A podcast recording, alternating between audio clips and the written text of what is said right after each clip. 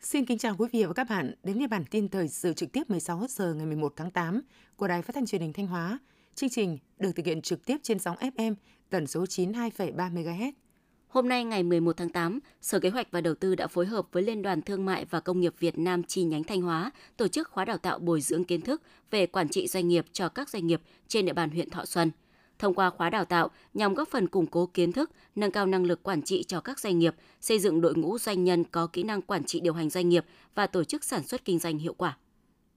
Trường bồi dưỡng cán bộ quản lý doanh nghiệp nhỏ và vừa Việt Nam phối hợp với Trung tâm hỗ trợ pháp luật và phát triển nguồn nhân lực và các đơn vị liên quan vừa tổ chức hội nghị đối thoại chính sách giải pháp nâng cao hiệu quả công tác hỗ trợ pháp lý cho doanh nghiệp nhỏ và vừa trên địa bàn huyện Hậu Lộc, tỉnh Thanh Hóa. Tại hội nghị, gần 100 doanh nghiệp, hộ kinh doanh cá thể trên địa bàn đã được các giảng viên, chuyên gia, tư vấn luật của Hiệp hội Doanh nghiệp nhỏ và vừa Việt Nam giới thiệu, trao đổi những nội dung cơ bản của luật doanh nghiệp, hệ thống văn bản pháp luật, quy định về hỗ trợ pháp lý dành cho doanh nghiệp hiện nay, những rủi ro về mặt pháp lý trong hoạt động kinh doanh, trong giải quyết các tranh chấp thương mại, giảm thiểu rủi ro trong hội nhập kinh tế quốc tế.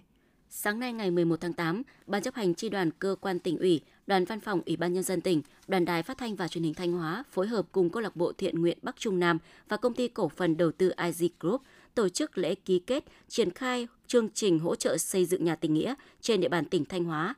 Theo kế hoạch ký kết, sẽ có 11 căn nhà tình nghĩa được xây dựng cho 11 hộ có hoàn cảnh khó khăn, nhà ở bị hư hại nặng do thiên tai tại các huyện Hoàng Hóa, Đông Sơn, Yên Định, Bá Thước – Tổng kinh phí thực hiện chương trình là khoảng 800 triệu đồng, được huy động từ nguồn ủng hộ của câu lạc bộ thiện nguyện Bắc Trung Nam và công ty cổ phần đầu tư IG Group. Dự kiến cuối tháng 11 năm 2023, các hộ sẽ được bàn giao nhà tình nghĩa.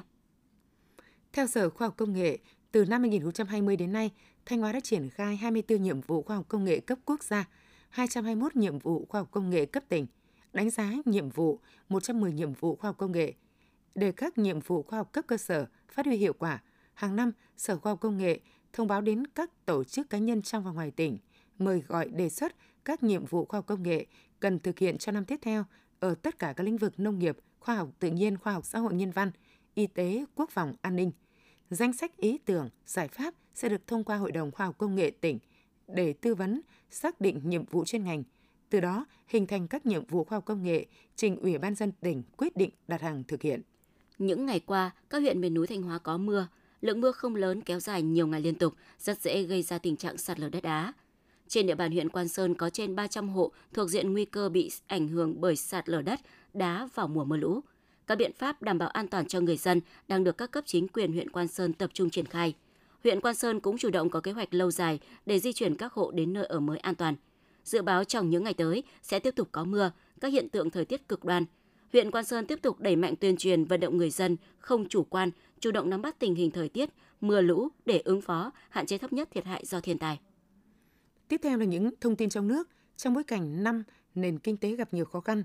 tổng thu ngân sách nhà nước 7 tháng năm 2023 của Việt Nam vẫn ước đạt hơn 1 triệu tỷ đồng, bằng 62,7% dự toán năm. Thu ngân sách nhà nước bao gồm 3 nguồn thu chính là thu từ dầu thô xuất khẩu và nội địa. Trong đó, thu từ dầu thô ước đạt gần 36.000 tỷ đồng, thu cân đối từ hoạt động xuất nhập khẩu ước đạt gần 140.000 tỷ đồng, thu nội địa ước đạt gần 840.000 tỷ đồng. Theo Cục Bảo vệ Thực vật, Mỹ đã chính thức mở cửa thị trường đối với quả dừa của Việt Nam. Các doanh nghiệp xuất khẩu dừa có thể xuất khẩu ngay lập tức. Trước đó, phía Mỹ đã gửi kết quả phân tích nguy cơ dịch hại đối với dừa tươi của Việt Nam. Theo đó, 43 loài dịch hại trên cây dừa được xác định, nhưng không loài nào có khả năng đi theo dừa tươi xuất khẩu từ Việt Nam sang Mỹ. Vì vậy, phía Mỹ cũng không yêu cầu các điều kiện khắt khe khác như mã số vùng trồng hay chứng nhận quy trình sản xuất – Việt Nam thuộc top 10 nước trồng dừa lớn nhất thế giới, hiện có khoảng 200.000 ha dừa với sản lượng khoảng 2 triệu tấn. Bộ Thông tin và Truyền thông vừa công bố kết quả đánh giá xếp hạng về chỉ số chuyển đổi số cấp bộ cấp tỉnh DTI năm 2022. Năm 2022, 100% cán bộ tỉnh đều có các chỉ số tăng so với năm 2021. Đối với khối bộ ngành top 5 có chỉ số DTI đứng đầu gồm Bộ Kế hoạch và Đầu tư, Bộ Tài chính, Bộ Tài nguyên và Môi trường, Ngân hàng Nhà nước và Bảo hiểm xã hội Việt Nam. Theo công bố của Bộ Thông tin và Truyền thông, Đà Nẵng tiếp tục là địa phương dẫn đầu cả nước về chuyển đổi số với ba trụ cột chính: kinh tế số, xã hội số, chính quyền số. Đây cũng là năm thứ ba liên tiếp Đà Nẵng giữ ngôi đầu bảng về chuyển đổi số trong cả nước. Theo nghiên cứu của Tập đoàn Dịch vụ Tài chính DBS về chuyển đổi số, 68% doanh nghiệp tại Việt Nam đã áp dụng cách tiếp cận chiến lược, nhất quán hoặc triệt để để số hóa trải nghiệm và mức độ tương tác của khách hàng cao hơn mức trung bình toàn cầu là 64%. Tập đoàn Dịch vụ Tài chính DBS xếp Việt Nam đứng thứ hai chỉ sau Singapore về lĩnh vực này và trên 8 thị trường được khảo sát khác, bao gồm Australia, Hồng Kông Trung Quốc, Ấn Độ, Indonesia, Trung Quốc, Đài Loan Trung Quốc, Anh và Mỹ. Bộ Giáo dục Đào tạo vừa có văn bản gửi các trường đại học, trường có đào tạo trình độ đại học, trường cao đẳng tuyển sinh ngành giáo dục mầm non về việc triển khai công tác tuyển sinh đại học cao đẳng ngành giáo dục mầm non năm 2023. Trong đó, Bộ Giáo dục và Đào tạo nhắc nhở các trường không được yêu cầu thí sinh phải đăng ký nguyện vọng một trên hệ thống mới được trúng tuyển, tuyệt đối không được xét tuyển lại để loại bớt hoặc tăng thêm thí sinh.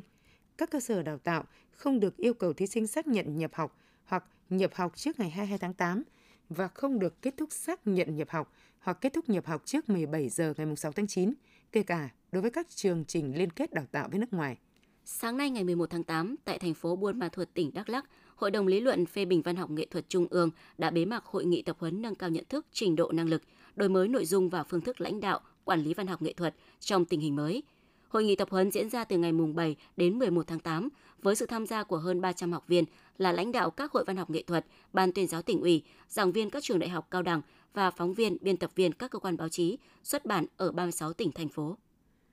Tại quảng trường Nguyễn Tất Thành, thành phố Quy Nhơn, lễ khai mạc Liên hoan Lân Sư Rồng Đất Võ Quy Nhơn Bình Định lần 2 vừa diễn ra với nhiều tiết mục sôi nổi, hào hứng, độc đáo.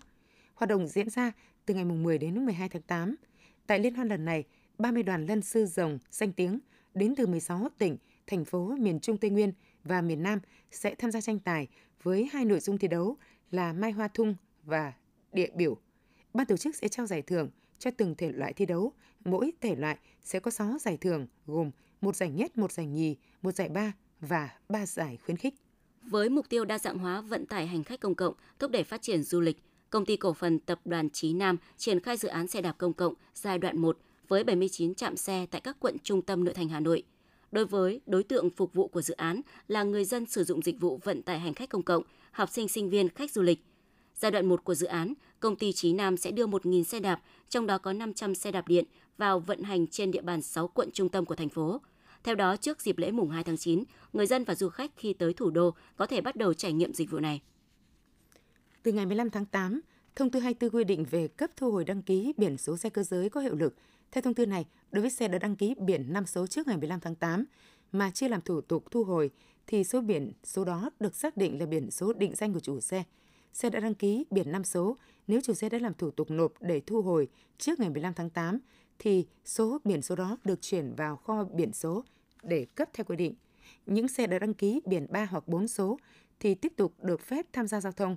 Một điểm đáng chú ý tại thông tư 24 là khi bán, tặng cho, thừa kế, trao đổi – góp vốn phân bổ, điều chuyển xe thì chủ xe phải giữ lại chứng nhận đăng ký xe, biển số xe và nộp cho cơ quan đăng ký xe để làm thủ tục thu hồi.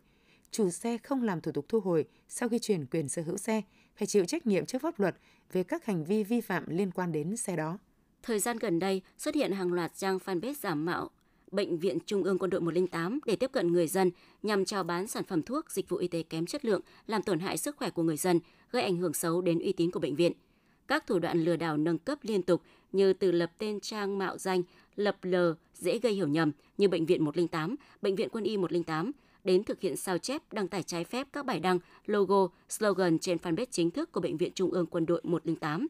Nhằm ngăn chặn các hành vi mạo danh lừa đảo, Bệnh viện Trung ương Quân đội 108 đã thường xuyên giả soát, báo cáo với cơ quan chức năng, xử lý nghiêm các đối tượng. Tuy nhiên, để đối tượng xấu không có cơ hội lợi dụng, người dân cần đề cao cảnh giác hơn nữa và chọn lọc thông tin chính xác.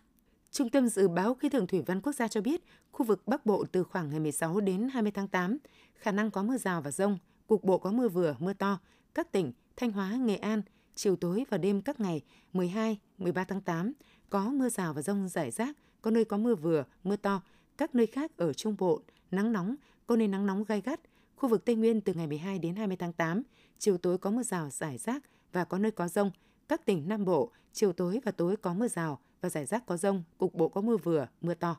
Những thông tin vừa rồi cũng đã khép lại chương trình thời sự của Đài Phát thanh và Truyền hình Thanh Hóa. Xin kính chào và hẹn gặp lại quý vị và các bạn trong những chương trình sau.